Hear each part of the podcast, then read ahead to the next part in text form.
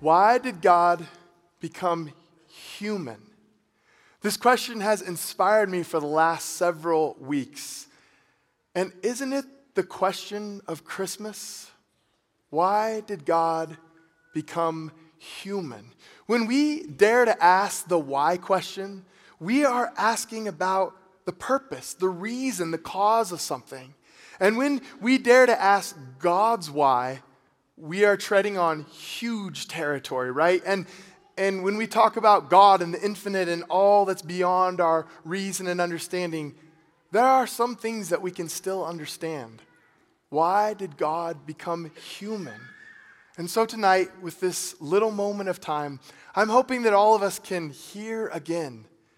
To hear this Christmas story, maybe it's one single note, Maybe it's uh, a line out of the story or song, or maybe it's a movement of the song that we can hear God's why for us tonight. And that that will make music and hum deep within our own hearts. Why did God become human? This is an important question because for the last 2,000 years, the Christian tradition has been convinced that this night was important. It was marked off as special. We call it incarnation, literally God becoming flesh. Marilynne Robinson, the famous novelist and culture critic, she calls this the apocal event in the Western world. And I love that, the apocal event. The moment where everything turns, a moment where we believe that peace and that love are now echoing within our world. It's a night where we celebrate, a night where underneath all the wrappings of Christmas, it's about the promise of a child who comes to the earth to make this world better. Underneath all the wrappings of Christmas, it's not about a king or a president, but about the power of a child in a manger in a Middle Eastern village. So if your friends or your family member asked you, why did God become human? What would you say? What if we thought about all of Christianity as a great album, a record? But this record is not like any other record because the more we play it, the more layers we hear. We begin to hear over and over again new movements in the song, new chords, notes placed in just the right key. What if we thought about this incredible song as an album. And we took that album out and put it on our turntable. And we placed the needle over that album, and its song, its music to us began to play. Why did God become human? And one of the tracks would certainly be the Gospel of Matthew. And from the Gospel of Matthew, we get this beautiful word, Emmanuel, or God with us. And then definitely another track would be the Gospel of John, where we get the words, the Word became flesh and dwelt among us. And no doubt another track would be the Gospel of Mark, that gives us no infancy birth narrative, but tells us the story of a God who heals people, who feeds people, a God who is for us. So, all these acoustics in the air, a God who is with us, a God who is for us, a God who is among us we begin to hear the why over and over again. Then we come to the Gospel of Luke, one of the most beautiful Gospels written on the story of Jesus. And the record spins, and the needle hits at just the right point. And the first track, it's a singer songwriter acoustic track. It's stripped down and simple, and it's about Mary and Joseph. And Joseph has Mary go from Nazareth to Bethlehem, a 90 mile journey. Can you imagine those conversations? An eighth month pregnant lady on an, a journey of 90 miles on a donkey, right? Sounds fun. And so this song plays, and we learn that, that the story gets worse. There's no room for them in the inn. And so they literally have to go to where animals, a stall for animals in the side of a cave. and Mary gives birth to this Savior of the world, to this apocalyptic event in human history in this simple, simple setting. Underneath the stars of that Mediterranean sky, the first track, it's strikingly simple, isn't it? In its undecorated beauty. And this track teaches us about the marginal of the earth, about a God who is for the haves and the have nots, about a, com- a God who comes in the simplest of circumstances, a God who comes to people that don't have all that they need to have this child. Then the record spins and the needle hits, and another track from the Gospel of Luke comes on. And this track it is a symphony. It's an orchestra with all that beauty and layered music. And the angel comes to these shepherds in the middle of a field. And the angel says, Today, a child is born, a savior of the world, one who is going to bring upon this earth peace and love for everyone. And the angel in this great chorus joins, and the orchestration builds, and we're in awe of how beautiful this track is. And all of a sudden, a choir of angels sing this song Glory to God in the highest heaven, on earth peace, goodwill among people. This simple, beautiful chorus line. It has this great meaning for us of the ancients believed in a world that was the, the heavens and the earth. And this chorus line tells us that there is now an open door between heaven and earth. And not only is there an open door, but the one from heaven has come amongst the earth, and there is now an echo, a resounding beauty on the earth, uh, a sound that is overmatching any type of hate, a sound of love, a sound of peace.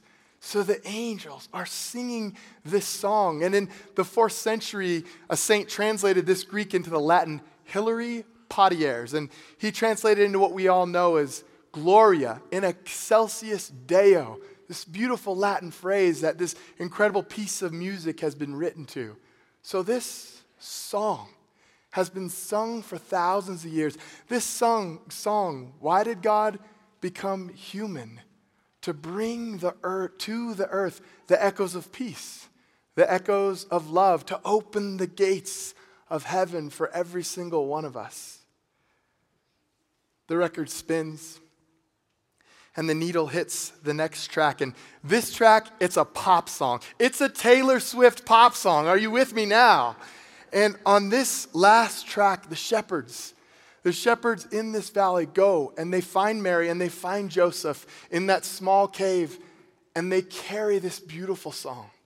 They carry this song to Mary and Joseph, but the thing about it is that Mary and Joseph, as the, as the shepherds arrive singing glory to God in the highest, Mary and Joseph are like, Yeah, we know. We've heard this song on the breath of our baby child. This song, glory to God in the highest, and on earth, peace and goodwill. So, this Gospel of Luke paints for us this beautiful story. Why did God become human? Recently, I've been thinking a lot about Brene Brown, who is a, a researcher, a sociologist who researches shame and vulnerability. And she says this about vulnerability she says, vulnerability is uncertainty, risk, and emotional exposure. Jesus comes in a manger to a no name Middle Eastern village to show us a little piece of what God is like vulnerable, fragile. And then um, what I love about Brene Brown's work is she says it's this vulnerability that allows us to connect with other people. She writes, in order for connection to happen, we have to allow ourselves to be seen, really seen. We have to allow ourselves to be really heard. So God speaks. God speaks volumes of vulnerability as a child in a manger in the first century world. So, why did God become human? To show us that being human is about being vulnerable. And it's only when we're vulnerable and honest about the aches and the pains of our humanity that we can connect with one another, that true love can grow. And this beautiful message, this is a song in the dark. Our world is in the midst of disconnection everywhere disconnection in our families, disconnection in our communities, and not to mention worldwide. This is a song in the dark. God became human to be this beautiful song in the dark, a song that brings love and peace as we allow ourselves to embrace the ache of being human and find, as we embrace that ache, more connection with our fellow human beings, more love between us, more belonging. It's in the vulnerability that we find human connection. I'm learning that the Christian faith is about vulnerability. I'm learning that the more I can open and be honest with the aches of what it means to be human, the more I can connect with other human souls, the more I can find more love, more hope in my neighborhood, in my community. The record plays. One last time that record spins, the needle hits, and the last song is a poem. Why did God become human? She asked with sincere uncertainty. Isn't it mysterious? God sleeping in a manger, nursing on Mary's breast, crying on Joseph's arm. What does incarnation mean? Why did God become human? He asked with forthright skepticism Doesn't it all seem unbelievable? God drinking sorrow's poison, crying in pain forsaken, dying on a criminal's cross.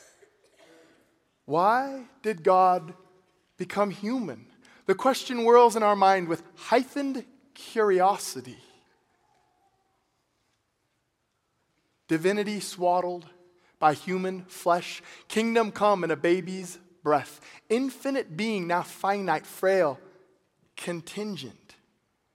Could this mean God is not against us in our minds where fears are, suppressing our dreams? She peers into a makeshift crib and he sits beside her. Proud tears fall on her brown cheeks and he holds her. They listen to his breathing as life with the child begins. Isn't it astonishing? God fussing in a manger, crying from a cross, sharing life with us. Could this child mean that God struggles with us in our hearts where love is, sharing our dreams? A child is born underneath the stars Wise men search, angels appear, shepherds hear. Underneath the stars, the promise of love transforms all fears. Underneath the stars, the weary, the wounded, the seekers hear. A song fills the air. Gloria in excelsis Deo.